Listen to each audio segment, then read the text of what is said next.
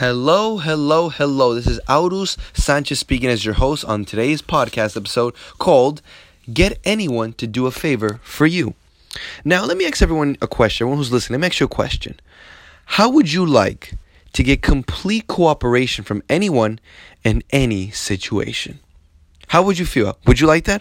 Well, what I'm going to do is I'm going to show you guys some surefire tactics that you can get anyone's co- cooperation anytime any place for just about anything. I didn't say everything, but for just about anything.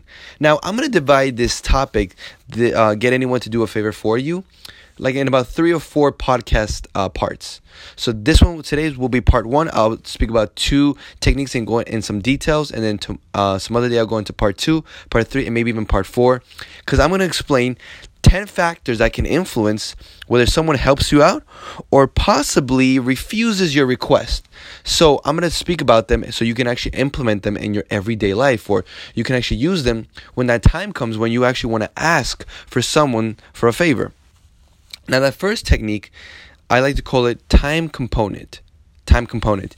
Now, let me ask you guys another question. In your opinion, when is the best time to ask for someone for a favor? When is the best time to ask for a favor? Is it when the event, when that thing is very nearby? Uh, you know, not like like not so far away, but not but not too close, or very or very further away. Which which one is the best option, right? Think about that. A, B, or C. Well, enough thinking. Let me give you guys just the answer. The answer to this question is when the event is farther further in the future as the because let's think about it guys when the event approaches right? So let's say the event or something that you really need approaches the anxiety increases. So when you ask for someone when you, so when you ask for someone for a favor right?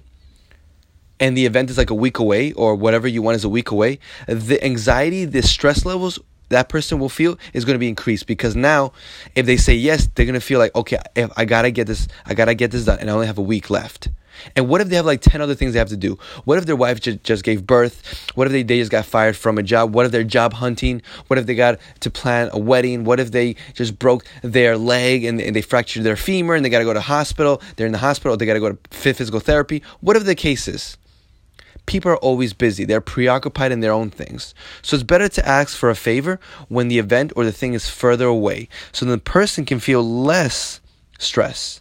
Now, let's say if you need help with something right away, like right now or like by tomorrow.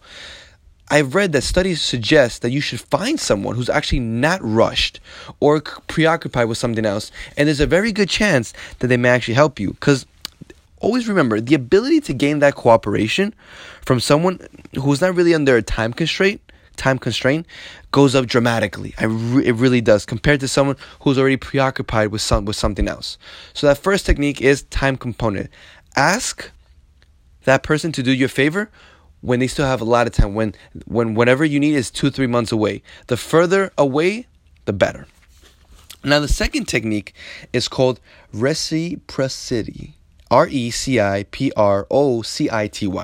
reciprocity that's the second technique now why am i saying this well let's think about it when someone gives up something, right? Let's just start like that. When someone gives up something, we often feel like we owe that person something. Like someone gives you a gift.